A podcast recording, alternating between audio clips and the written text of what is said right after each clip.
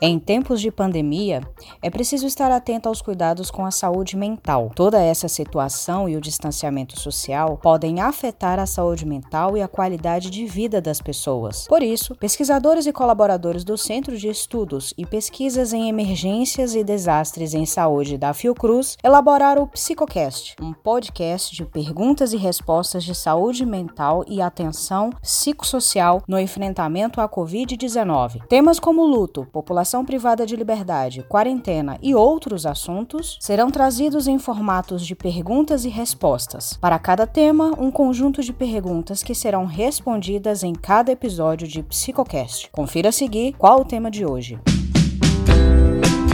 Olá, pessoal. O tema de hoje é quarentena.